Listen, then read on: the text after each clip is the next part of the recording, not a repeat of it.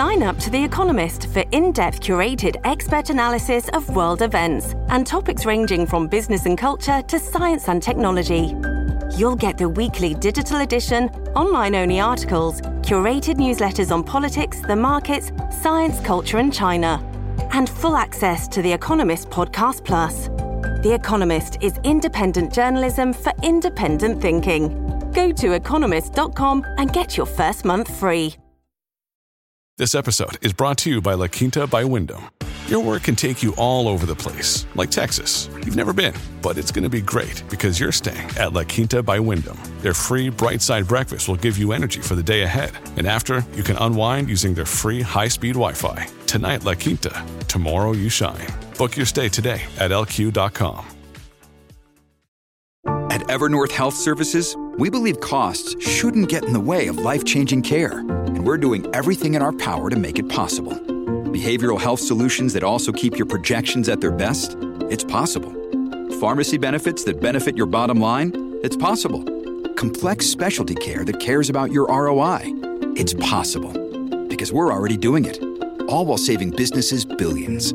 That's Wonder made possible. Learn more at evernorth.com/wonder. Welcome to the New Books Network.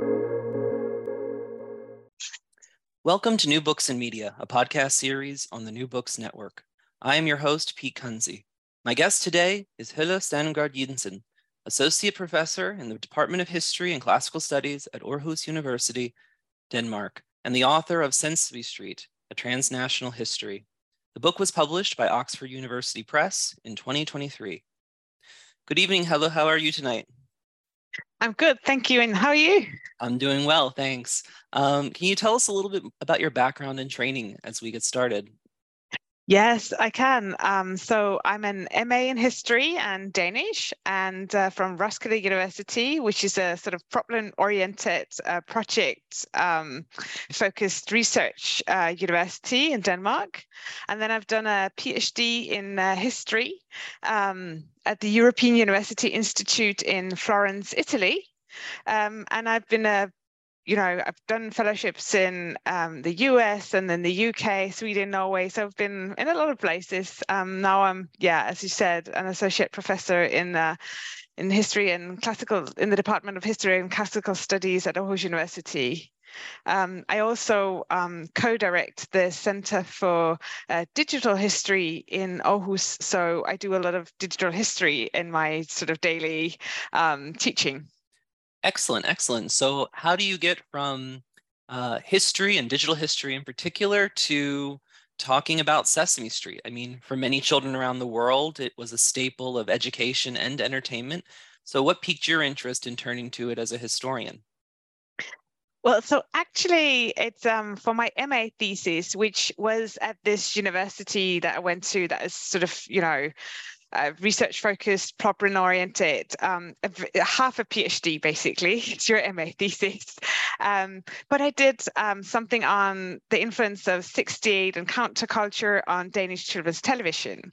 And during the thesis, I found this frog, which was not Kermit the Frog. I've never watched Sesame Street as a child because it was never bought by Danish children's television. But um, there is another frog on Danish children's television, which is called Kaj, but he's like a jazz frog and he will teach you about not numbers and letters, but jazz, standing up to adult authorities and being friends with a parrot. And um, I found out that he was inspired by Kermit the Frog. Um, so that got me really interested in Sesame Street and what that was and this inspiration because the the producer who um, who was very inspired by Kermit to make this Danish frog, he he talked a lot in his papers about like how he liked some of Sesame Street, but not all of it, and this sort of very um, uh, sort of contrasted um, it was fear and fascination relationship with Sesame Street. It really piqued my interest uh, as an MA student but then I did my PhD, but something completely different. Um, and then I, um, when I came back after doing my PhD, I was like, the Sesame Street hadn't left me that that would be an excellent sort of prism for understanding childhood in and the relationship between childhood and television and education in, in many different countries would be a good like because I had failed cases and I had successful cases and would be a great thing to do like to do a comparative study on. Excellent. Yeah, I was thinking, um, you know, in the last few years, there have been several kind of uh, popular books, academic books. Um, I believe there was a documentary based on Street Gang, which was very kind of nostalgic and laudatory about Sesame Street. How does your book differ in its approach from these other takes on Sesame Street we've seen in journalism and academia? And in particular, what do you feel a transnational approach brings that previous studies may have missed or even neglected? Um, so I I think a lot of things when you tell me this, and and of course I've been following. So actually, I've been writing this book since 2014. I've mm. published another book in between, but it's an it's a long sort of project uh, that I've been working on. Um, and I've also I've done a I've done quite a lot of like memory studies and Twitter and Sesame Street. So I see all these sort of nostalgic and very celebratory tales about Sesame Street often um, in that Twitter study. Um, but I think, you know, comparison, like so uh, comparative history and also uh, global history, transnational history, all this where you compare and you look at sort of how do things travel and not travel gives you it also turns around domestic history. So lots of the history that's been written about sesame street is focused on the us or individual countries but comparing countries and also having this global angle um, turns you know you see what you miss or how you could you know what what's missing in in all of these um, when you compare them for instance that the business of sesame street is rarely touched upon in these sort of street gang you know both the book and and the film but also um, there's the sunny days and look often you know the business side of things or um, ideas of childhood as from childhood studies childhood media studies rarely touched upon. So that's really, really different. Also, there's that you see that um, ideas of childhood and education and uh, TV viewership can come across as quite conservative sometimes in a US context. And in Sesame Street, when you compare it to what's happening in Europe at the same time. So it changes this domestic history and it changes a narrative. Also, this following the money, the business model, that is very different from the stories that you normally get. Well, so money is not, you know, as cute as the Muppet and it's not nostalgic. It's it's definitely money is dirty sometimes. Absolutely, absolutely. I, I think a few years ago when Sesame Street left um, public television in the United States and went to HBO, there was this kind of um, blowback understandably of like you're desecrating a part of our childhood you know something that was meant for working class children and for children of color is now going to be increasingly inaccessible and i think one of the things your history kind of hits upon is that there are always these kinds of commercial and capitalist efforts behind sesame street and uh, particularly when we look in a transnational or global approach we see kinds of you know potentially cultural imperialist frameworks come to mind, but also kind mm-hmm. of countering that with kind of media proximity. And I think that that's one of the things your study does really well is show us that, yeah, sometimes it went into these places with American politics, mm-hmm. you know, in tow, and other times they had to localize the content because, you know, governments, particularly in Western Europe, as you focus in in your study, were kind of like, yeah, no, we see we see what's going on here, and it doesn't jive, jive with what we're interested in. Um, but yeah, I mean, we'll get more into that in, in a bit, but I'm to mm-hmm. begin, I guess the um I mean, the I'm fascinated by the methodology here because you're traveling to seven different countries, covering 11 archives. Can you tell us about this research process and you know, how do you track down and organize all the information you're getting um, and even figure out where it's at? Mm-hmm. Well, it's been a so, so I, I, started in 2014 uh, where I got some grants from the European Union and the Danish Research Council. So um, that enabled me to travel to a lot of places. Also, thanks to my husband who actually came with me and with our son. And so we I, we've stayed abroad for quite quite a long time. Um, also, actually, I did some of it already when we were um, leaving, when I, I knew we were leaving Italy. So, so I've, I've been fortunate to be able to travel to all these places.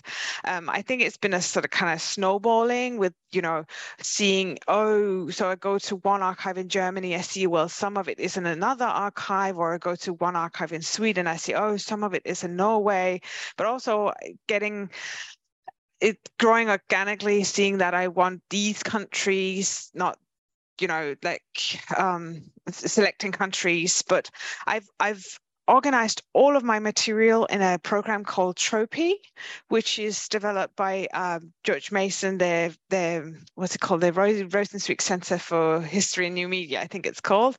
Um, and that's been excellent. So I've, I've um, because it enables you to create an archive of your own. And, you know, you can tag people. So I have, if I find people in my material from the US, um, I tag them and their names and the places. Also, I see, you know, some of the US material talking about Scandinavia, talking about Latin America. I I tag those and I and then I can tag across. I can actually gather material across uh, sort of um, that fits for my own conceptual model, the analytical levels that I want to look at. Um, in in this really big database uh, where I have the all of the material in there, and also I have all the metadata that I've you know put in myself. Um, and so so really that really helped me. And also at some point I, I figured out that one of the analytical levels i wanted to have like a global level.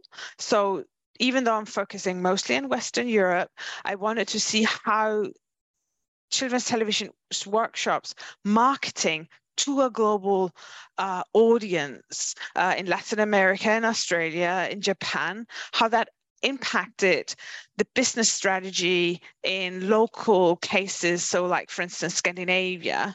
Um, and then I wanted also, I knew that I wanted to compare, for instance, Western Germany to Scandinavia to Britain. Um, so, and and organizing the material in Tropy, being able to create like a the perfect archive for my exact study was phenomenal. I wouldn't have been able to do this kind of big comparative study, I think, as well without that software. Yeah, as I was reading it, I was marveling at how not only were you able to find all this stuff, because as you you rightly note, those of us who work on children's media and children media histories, a lot of that stuff wasn't saved, right? It was mm-hmm. seen as it's mm. seen as culturally devalued. It's seen as ephemeral, particularly if it's television or some other kind of um, daily entertainment. Um, and to see how much of it was actually preserved, particularly from an industrial side of things, was really great to see in, in yeah, study. That, that, I, I ran into problems because there are different like so for comparative studies you want you want something you know units of comparison to be you know good and substantial so i had i thought i wanted italy and france in there at first but they are on a they they are not case studies on their own because that simply wasn't possible because the material wasn't kept. Mm-hmm. Um, yeah. So yeah. I went to the Italian archives every day for two months because I was like, I'm, I don't believe you don't have anything, but they didn't yeah i mean I, I, I talk to my students about that when i teach history and historiography right it's you don't go into the archive with a question you go into the archive you see what they have and then you build the questions out from what you can find um, yes it's definitely a, a, you know an iterative process mm-hmm. absolutely absolutely so let's go back to the beginning and I know mm-hmm. this has been covered a lot in, in earlier Sesame Street scholarship, but many of our listeners may not know it. Um, can you tell us a little bit about how Sesame Street got developed by the Children's Television Workshop? And in particular, how was it actually closely aligned with 1960s US social policy? Yeah, so I think definitely, you know, as you point to 1960s um, US uh, sort of social policy, the Johnson government, Head Start, the war on poverty, that is very, very important. So thinking about, um, you know, um, welfare um, for all of you know for a very sort of for all Americans um, and thinking about um, education as well. But I think also uh, here education goes further back. Actually, I think it's very important to think about um, Cold War and to think about Sputnik, um, uh, launched in 1957 by the Soviet Union uh, or by the Russians. Um, that is sort of seen to in educational history to be like a wake up point for at least some parts of, of of of the US where you're like oh well you know they got this, you know, a satellite. Um, and now, you know, we've fallen behind in STEM and we have to do something. So I think in terms of education and the educational system um, as something where um, the Johnson um, government's focus on um, equality of opportunity um, as the educational system as somewhere that you can sort of not save, but improve um, equality of opportunity for all Americans, um, uh, also minorities. Um, that is very important for, for Sesame Street, like uh, for the development of Sesame Street to understand this, because actually, you could say from a European perspective, comparative European perspective, um, thinking about the educational system as somewhere where the individual can improve their way of life, can the individual can get to you know live the American dream is um, a very individually focused way of thinking about how to improve society rather than to think about like big structural changes to think about like well this educational system might actually be biased in some way but Sesame Street is a solution where you think about the individual child doing better when it gets into um, pre like the preschool child being better prepared for school um, so you know if you can teach them uh, numbers and letters and other sort of cognitive uh, school-like type um, um, uh, uh, skills, then they will uh, do better in the educational system. So you think about, you know, improving you could say the individual child rather than the educational system and that is a very that ties in uh, very well with the way that the johnson government um, is thinking at this moment so it's a you know li- very liberal american way of thinking yeah um, i actually studied at the university of texas at austin which has uh-huh. um, president johnson's presidential library is there mm-hmm. um, and i think what uh, people may not realize because his his reputation in the United States is kind of Johnson as this kind of um, aggressive, macho, mm. effective mm-hmm. legislator and negotiator, mm-hmm. but he actually was trained as a school teacher. Um, and that kind of gets uh, perhaps glossed over in his uh, legacy. But, you know, education programs were so central to him, going back to his time working with Mexican American children in Texas. Um, and it's interesting to see how you know the Corporation for Public Broadcasting, the Children's Television Workshop, and and of course Joan Ganz Cooney, who comes up a lot in your study, of course, um, are kind of central towards uh, developing the show um, and how it intersects with education policy, how it intersects with um, cognitive psychology at the same time.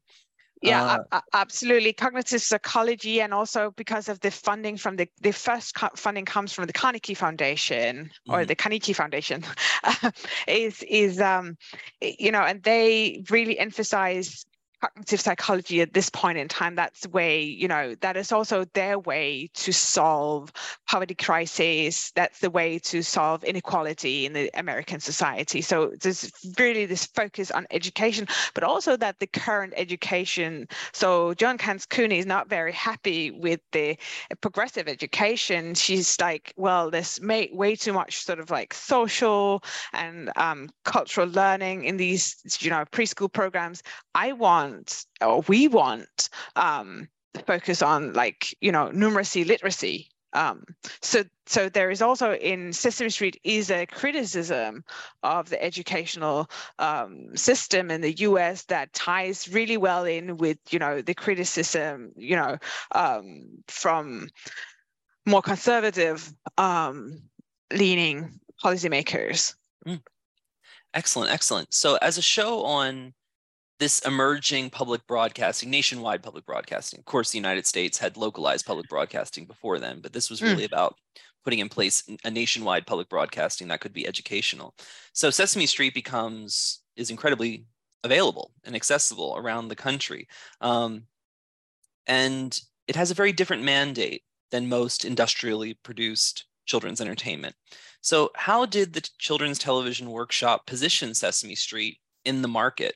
Um, and how did it perhaps position itself against things coming out of Walt Disney Productions, for instance?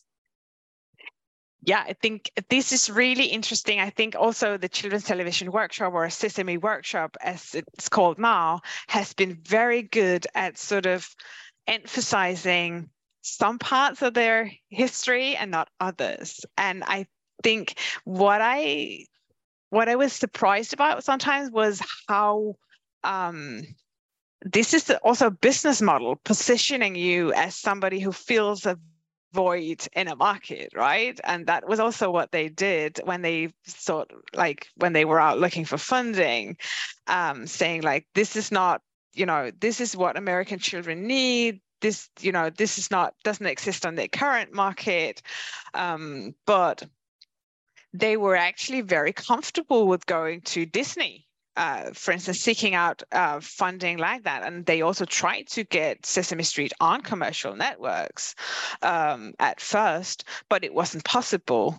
Mm-hmm. Um, and then came the alliance with PBS, which they really benefit from, like that, you know, that really positions them as something different. Also because um, Joan Ganz Cooney is like, you know, we don't want um, we we we don't want uh, commercials uh, within the broadcast. We don't want sponsorships, um, but if, because there's the funding from there's the funding from Carnegie, funding from Ford, funding from the government, so it's um, it's not commercial commercially funded, and that makes you stand out on this market, right? So it's also a way to go to your funders and say, like, we fill in this void. We're not the vast wasteland, um, and and um, but uh, but it needs to be for everybody, and I think this is really important. Like,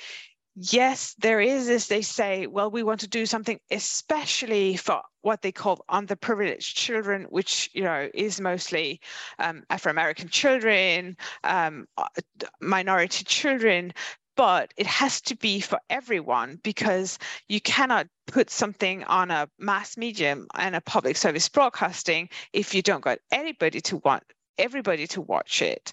And um, that's also why they operate with this ideal model child from cognitive psychology where they say well there is just like this idea of this four year old what can a four year old do and and that's not it's a very cognitive science uh, cognitive psychology model where you don't consider social uh, cultural backgrounds of the kids and their the interest that they might lead to or the differences in learning patterns that that might lead to excellent thank you um, so let's talk a little bit more about Sesame Street and the Children's Television Workshop as a business. I think this is a really important aspect of of your book. Um, and one of the things that comes through um, is that it was also a cross media franchise, right? We think of Sesame Street as a television series, but that was just one component of the business model, of the narrative structure of the series, of its educational mission. Um, can you tell us a little bit more about the business strategies you uncovered and, and how did you find them?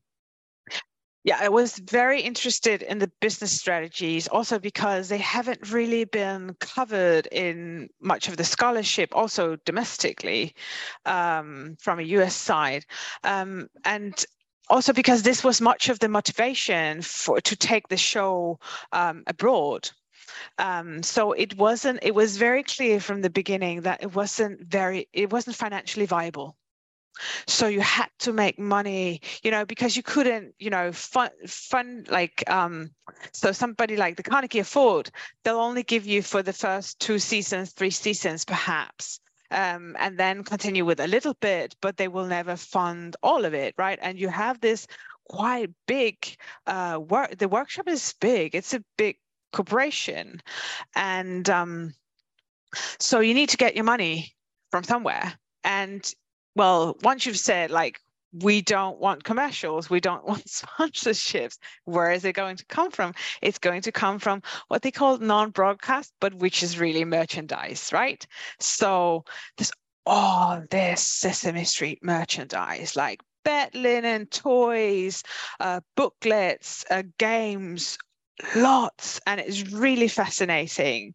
And they had to sell it to bring in you know money f- to keep the show going.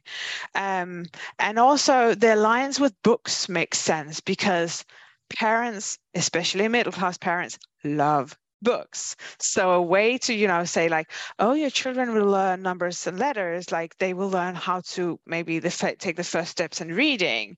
Um, that alliance really makes sense. That gives you a lot of you know uh, credibility gives you a lot of goodwill um, and also, but I think one of the fascinating cases that I look into was this, you know, at first, everything that they produced that were merchandise had to be educational um, and they tested it. And, but then at some point, it's like, we can't test this. We can't do all of the test setup like we have with the broadcast. We just have to be able to sell it. And then it's like, yeah, as long as it's non gimmicky, we can sell it. um, and then there's also the alliance with um, Action for Children's Television, which is also anti-commercial, like um, where so there's this really uh, there's this alliance of seeing like not you know your nonprofit um, you're uh, you can say you're against commercials, but really you have to sell quite a lot of merchandise, and you have to also then sell abroad. The the broadcasting sell it abroad. So that's the way. So that's why I really looked into the financing and the budget, and it's really interesting. Like follow the money is is quite interesting for cultural history. To then you know look at the financial side that gives some something that's really different. Absolutely, absolutely. And um, your mention of action for children's television reminded me of um, Heather Hendershot's work on Peggy mm-hmm. Charren, and yes, um, abs- yes, yes, and, and, learning how to, you know, and uh, what was interesting in reading um, Hendershot's book, right, was that you know Charren realized she couldn't go in and advocate censorship, that she had to work with a lot of these people, and and how she was effective at doing it. I mean, this is a really important dimension of children's media and the media culture more broadly, and it's it's exciting when we get more into the policy and the economics and, and mm, just the, mm. the sheer financing of these things, um, especially if they're going to have this this anti-commercial ethos but at the same mm-hmm. time there's there's mm-hmm. cap- capitalist practices at work right yeah, yeah, and I, I i go really into detail with this selling like selling but appearing not to sell strategy like that's i've i've really i think that was fascinating and i really try to describe it like how that actually works um how do you craft such a strategy and how are you so successful with crafting such a strategy. That's just really fascinating. Absolutely. Absolutely. So let's um let's let's shift now toward um when the children's television workshop decides to pursue non-us markets. Mm-hmm. um how early in the history of sesame street does that happen? Um, and how well do those initial efforts go happens very early and they go very well at first. um, actually, I found like as early as 1968, so even before it airs in the US, um, there is um, the the Children's Television Workshop places sort of this uh, three page uh, information article about their work in a German magazine for broadcasters, which is widely read in Europe at this point in time. Um, and it's clear from other like that that it's read outside of Germany because people definitely know about the workshop very early. Um, so that's that's you know that I I found that fascinating that that is really early and that they're you know aware of this magazine and they're aware of like potential markets really. It's it's not really selling at this point. It's more like information about what we're doing and this cool thing we have going on that you might be interested in. Sure. Um, and then in like late 69 and they start approaching bbc uh, which is a gatekeeper to Commonwealth market um, at this mm-hmm. point. and also uh, then they enter in early, very very early. In, I don't know if it's late 69 or early 1970. They but they enter um, Sesame Street for this Prix Jeunesse, which is a huge children's film fest uh, or television festival at this point in time. Like, if you want to see, if you have a te- children's television program and you want it to be seen by the world, that is where you enter uh, for that competition.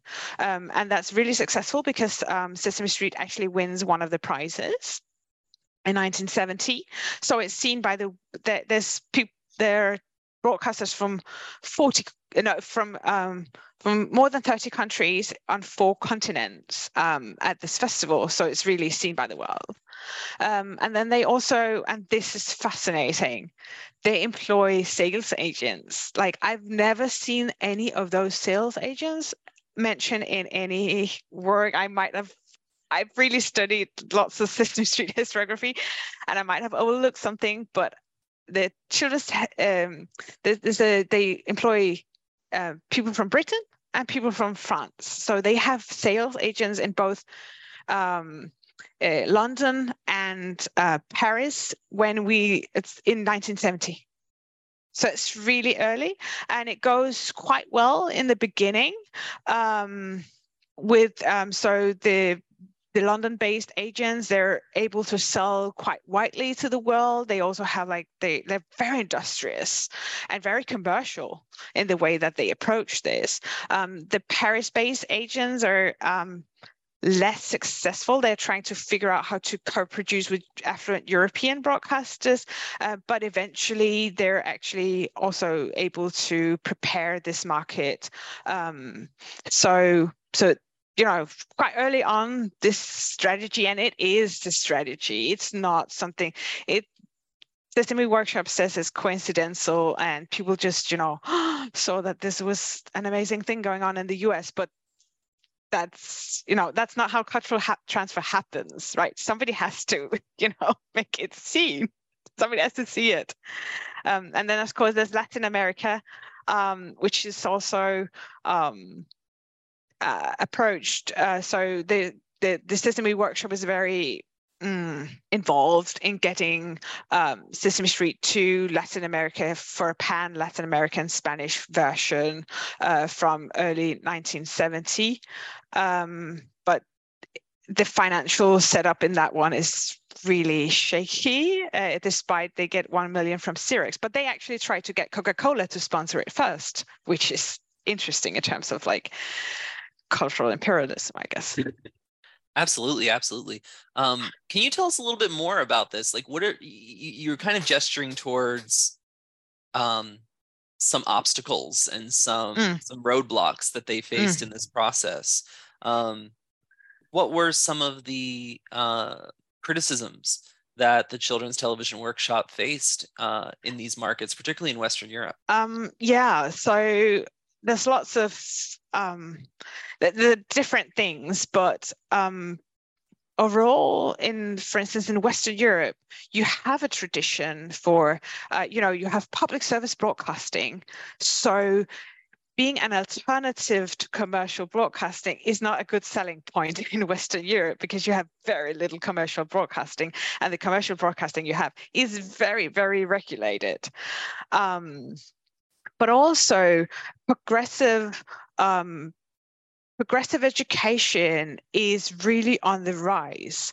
Um, and that means also like a much more child-centered way of thinking about what do children need in terms of children's television? They need something that talks to them as already beings as human beings who need you know to be culturally stimulated um, talked about as a social group, for instance, what are their interests? Um, so a very sort of the, the very hardcore educational um, uh, approach that which is the one that I know that Sesame Street is also fun and lots of music and Muppets and but they what they try to sell Sesame Street as is this educational philosophy that you can teach via television. And Europeans just not interested in that because they're like, we have schools, schools will take care of that. um, Absolutely. We want to we want to have a cultural education, um, cultural stimulation, arts and crafts, and things like that. So Sesame Street ends up looking a bit conservative to Europeans actually uh, because of this sort of strict education, like educational emphasis that it's being sold on. Um, yeah, and also there is a, you know, copying um, commercials as a technique to get children glued to the screen for an hour. You know, you don't have any shows that is an hour long at this point in time uh, in Western Europe for children. It's there like 15, 20, 25 minutes. But also you have a schedule approach. So you have like, if you have something informational, you have that, you know, in one program, and then you have something entertaining in another program. You don't mix them like because it's all made within one department in Europe you know it's not different competitors like you know sesame workshop has this one thing whereas a european broadcaster is like well we have you know news for kids we have cartoons for kids and we all do it like you know in the same schedule and we all collaborate on these things. So it's very different and that's an obstacle. Also because children's television workshop sometimes has a little It's a little difficult for them to get this. Uh, the cultural sensitivity is not always sort of very fine tuned. And this leads nicely into my next question, which is um, one of the important interventions in this book, I feel like, is your focus on the child viewer and particularly how this audience is constructed by these shows, right? Because it's not that Sesame Street was just taken from the US and broadcast around the world, it was localized to different markets. So, can you tell us a little bit about how it's modified in different markets and in different contexts, in part because different children or what children need, what children want, what children are getting or not getting is, is markedly different in different areas of the world. So can you talk more about how that is informing your approach and and some of the um, mm-hmm. some of what yeah, you uncovered? Yeah, yeah, yeah, absolutely. And it's it's localized very differently in very different countries. It's like the more money you want to pay to work together with Children's Television Workshop, the more localized the product you can get. so that's also uh, interesting. Um, but um, so, for instance, one of one of my case studies is Western Germany. Uh, I think is fascinating because it's one of the first co-productions after Latin America. So the the workshop starts co-producing in Latin America, and they're like, ah, well, it's, it's a very financially is a very different setup. So they want a new setup for Western Germany, and they get that, but in in West Germany, you have come out you come out of the Second World War, and the the the experience of the war and the way in which the war is interpreted at this point in time it has a huge impact on pedagogy and education in West Germany. And so the way in which also you see children and their relationship with adults. And um, it's thought to be at this point in time, you know, the way in which we can avoid having a repetition of the war, the Holocaust, you know, is to have a more critical, have children be more critical to be able to stand up to adult authorities. So the child the children are seen as a social group that needs to be able to think on their own, be empowered, stand up, speak back, uh, be much more anti-authoritarian, to see themselves as equals with adults in some in some ways. Um, and this is a very child-centered focus. And so the Germans, they want um, they want this to be the focus um, of their German local production, Sesamstraße. Um, but there's a huge pushback on that from the American side, actually. And it's only because financially, um, the Children's Television Workshop cannot lose Germany as a market because where Germany goes, rest of like lots of Europe goes. So if this this if this fails, and that's that financial that leverage is actually what how the Germans can say to the Americans, you know what, we want this anti-authoritarian education. We want to empower children. You know we want to show them as equal ad- as adults. We um and there is there are some great examples i think in of how this plays out actually in the book. Um and so so that's one of the ways that is you know you really see this negotiation of what is localization and how how also financing makes that work. And so in that spirit i'm i'm curious because we've already talked about cultural imperialism right? And, and i'm wondering about the other side of it right? Which is um, cultures contexts where the viewers were like no thank you. We're good. So can you tell us a little bit about um, places where sesame street failed or at least stumbled for a period before it got its footing yeah, absolutely. Um, so I think um, the UK is another case study here, but and that's about like the BBC doesn't want it. There's something about fake letters and lawyers, and so really intriguing. And ITV takes it, so that's one. You know, you could have one broadcaster not take it, and another just you know take it. But I think uh, the third case study is, is Scandinavia, where it's you know just reject like there's a fascination as i told you with the with the with kermit for instance like okay so everybody in europe's love the muppets. The music and the muppets that's you know and bert and ernie and everybody wants to buy just segments with the muppets. And the even the bbc wants to buy segments with the muppets but like children's television workshop is like no we have a philosophy. It's tied in with all this educational setup the research and testing. So you buy that or nothing really. Um, and the Scandinavians, they try for like a year, two years, three years even to collaborate Denmark, Sweden, and Norway about a Nordic version. But it completely fails because um, Scandinavia at this point in time, they're really used to collaborating also with no profit. Like they're all public service. So they just swap segments and they don't pay for those things. They then, you know, I give you something, you give me something, um, collaborate together, and and and they really don't. I think the Scandinavians are very sort of naive. Like they don't get how the Americans they need to, you know, that's it's their brand, it's their IP. uh, they don't get that. Um, the Americans on their side are like, you're just like rogue, like we can't understand what you want. And also you know all this anti-authoritarianism it's too much. Like it, it's not. So that completely fails. Then sweden takes you know this this open system which is a spin-off which sweden eventually buys. But but it's really interesting to look at this because often we don't get to study cultural demarcation.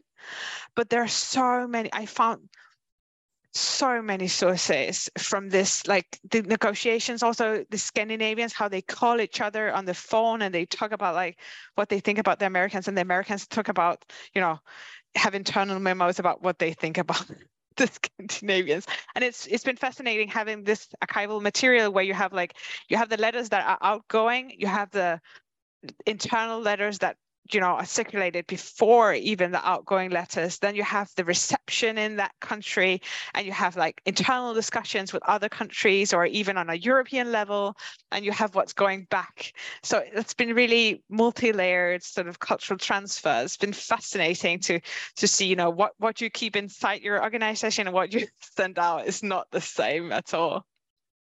Yeah it's fascinating to think about production cultures you know in media industries research right but then to think mm-hmm. about how they are constructed transnationally right because yeah. because often work on production cultures is like oh let's look at a set in hollywood or or maybe a you know a runaway production in toronto or here in my my town of new orleans but to think about a production culture that in some ways is not only a literal space but becomes this kind of um metaphorical space right where like mm. the scandinavians and the americans working across you know yeah. the around the world are trying to kind of make something happen through this this uh, transnationalization of Sesame Street. I mean, it's super interesting and um, and generative. Um, and it also pushes it pushes this children's television workshop to rethink what is our brand. How little can we sell without losing right, the sort of right. integrity of the brand and also the merchandise that they need to sell with the brand? Like they need a lot of brand recognition. That was one of the problems in france. Like they're like the way in which it's broadcast you know you don't see that is our brand. Like we we we absolutely need that um, because that's one of the ways it's crucial for us to sell all the merchandise that comes with it. And I think also the way, like, I've enjoyed not only working with sort of, you know, Americans working with, you know, Germans or Scandinavians, but also see like how did the Danes, the Germans, and the Brits talk together about the American when they weren't in the room in the European broadcasting, for instance? Or how did Germans, when they argued for or against, draw upon experiences that they had seen other people have with co-production in Latin America. That's been absolutely fascinating to be able to explore, to have this rich material to explore, explore the global level and its impact on a local level. Absolutely. And, and to see, too, in some ways, discursively, they were positioning themselves against, um, at least in the US context, like Filmation and Hanna-Barbera mm. yeah. and, you know, the, the violence or the, the nonsense. Uh, of yeah and, and, they saw themselves very much as you know when going to europe you have a you have a uh, television fair that's the equivalent of the Cannes Film Fair. You have the Cannes Television Fair, and so they strategized before going, saying like, we should not come across like, you know, Hanna Barbera. We're not like them. Mm. We should be more class, like we're more classy. we don't push our product. We just display it in a way so that people can't avoid seeing it. Right. I mean, it's, it's, fascinating to think about these intersections of progressive education and kind of liberal elitism, right? Like mm. that that great society thinking of like we know how to save the downtrodden, um, mm. and how mm. it manifests mm-hmm. itself in these media cultures as well. Um, as we kind of head into the the, the final mm-hmm. stretch here, mm-hmm. um, one of the many rewards of your book is reassessing Sesame Street's intentions, practices, and legacies, as we've been doing in our conversation here.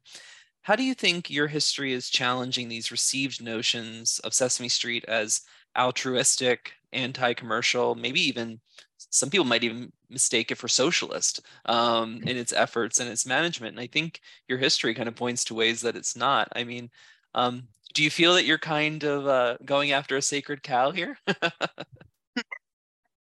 yeah i don't i don't i don't know. It's it's been difficult right? It's like i didn't set out to dig into dirt. Mm-hmm. like i should have maybe that was naive of me like following money it's not you know it's it's it's not cute. Um but it's been fascinating to to follow the materiality of transfer and see you know things doesn't you know they don't spread into the world just because people find them fascinating. Like there are lots of things that are fantastic which but which stay local because they're never marketed outside you know it has to spread in some way right it's not you don't you're not as a european broadcaster in the in 1970s thinking like oh, what's going on in the US? You, you can't Google it. You can't watch it on YouTube. You can't see it anywhere. So if you have a show in the US, you you make it travel. And that's been fascinating. And I think, but also I think, you know, it wasn't, you know, on the US market, Sesame Street wasn't financially viable. There mm-hmm. was no, there was no business model where it could stay, you know, anti-commercial. It just couldn't because how was it supposed to make money? It couldn't do it. So they had to seek a revenue elsewhere. Um, and i think also there was this really this sense that we are helping people. We you know we are doing something good for the world. We believe in cognitive you know cognitive psychology the model child psychometrics we we do you know this fascinating science of psychology we there is you know, they talked about often as the show as culture free, and they really did believe in a culture free way of thinking about children, media, and education. Mm-hmm. And then there is the pushback in Europe because there you're like, no, culture free, no. Uh, that doesn't work here. Um, and I think also there is this really, you know, believe in equality of opportunity um, and uh, you know helping all kinds of children underprivileged children in the us and i think there is really you know i think that's very sincere i think it's just very naive mm.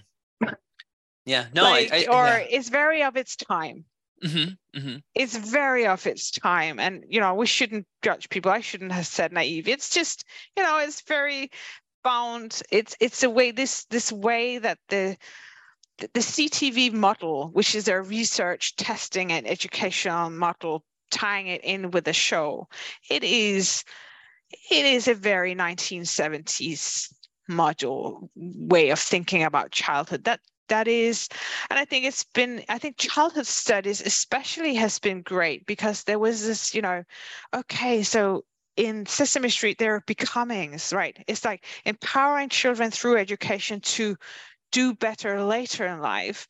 Whereas we're like, no, we want to empower children in the here and now. We tell them about the world. We tell them about, you know, how to stand up to adult authorities. We tell them how to, you know, about sibling rivalry, jealousy, um, all these things that they encounter in their everyday lives and we empower them in that way so it's a very it's it's been fascinating to compare and and to see you know how this story about sesame street change when when you do that yeah, I, th- I, think your answer there was so revealing for me and so useful because I think there is a temptation to maybe misread your work as kind of following the strain that Disney scholarship has gone in. Um, mm-hmm. And I mm-hmm. say this as a Disney scholar, right? Where it's mm-hmm. kind of mm-hmm. like, we thought they were innocent, but they're actually, you know, rabid capitalists. And I think you make an important correction there in that kind of potentially misreading Sesame Street in the same way by saying, like, no, they couldn't have survived in the mm-hmm. American market or in the global marketplace without adapting some kinds of you know commercial strategies mm-hmm. even though they were presenting this kind of anti-commercial ethos and that kind of compromise is so fascinating and so rich and and in the latter part of your answer i really appreciated not only the turn to business practices of Sesame Street, mm. but understanding that they're historicized, right? Mm-hmm. That, that, they're not necessarily strategies that would work today, but in that moment, with that understanding of the audience, with that understanding of the market, here's how we're going to navigate it. And, and mm. that kind mm. of work, I think, is really useful for for historians and media scholars alike. Thank you.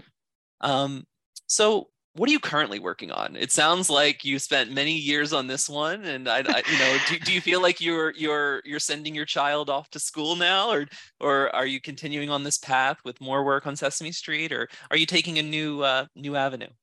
Um, so I I um I've been very fascinated. It's it's been great doing this project, but I think you know the next couple of months it'll be all be all about Sesame Street. But I think after that, I've actually I've uh, received um, some funding from the Carlsberg Foundation, um, into, which funds a lot of of um, humanistic and and social science research in Denmark, and um, you can get to uh, so I've proposed a new monograph where I would like to write essays about um, public debates about children and media.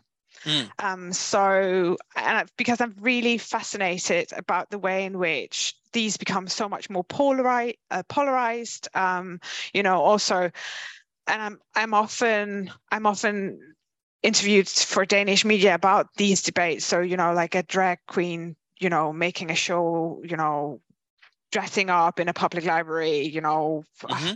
It, copied a lot, you know, from US debates. You know what these are like. But oh, so, yes. so I often often find myself as a as an expert talking about like why is it when it's about children it gets so there's so much heat and so little light. Um, right it's like just um, so I've, i want to look at this historically. I've, I've done so for scandinavia only in a in a in a previous book that was published while i actually did the Sesame Street thing. Mm. um, but uh, i think I, I also want to use uh, web sources, so archive web. So I'm very, as a digital historian, I'm very fascinated about like the potential to use archive web sources. So I'm trying to to look at the base in the US, the UK, and Scandinavia, and compare sort of how do we discuss, you know, Teletubbies and homosexuality or SpongeBob and mm-hmm. you know how do we look at you know th- something like screen time so all these debates I want to but I want to do a more popular book I, I would prefer to write like 20 essays about I think uh, debates about children and culture the culture consumption so yeah I yeah. mean just sitting here thinking about that topic in the US context, I'm thinking like the Payne Fund studies or seduction of the innocent, right? In comic yes. books. I yes. mean, um, and and you know i've done some work on saturday morning cartoons and what are saturday morning cartoons doing to children right? I mean it's it's a really rich area and I yeah and, but I, I, would really love to work with sort of more like you know 80s 90s sure. notes like you know like when video games get, yeah. Yeah um, and and and especially i think there's lots of potential for historians and media historians to to work with archive web which we haven't really taken advantage of yet and i you know, I'd really like to do that. Excellent. Well, when you finish it, hopefully you'll come back on the podcast. Oh, uh, it would be a pleasure. Well, thank you so much for your time today, Helle. Uh, the book is Sesame Street, A Transnational History, available now from Oxford University Press and other online booksellers. This is Pete Kunze, and this has been New Books in Media on the New Books Network. Thank you for listening, and we hope you'll join us again next time.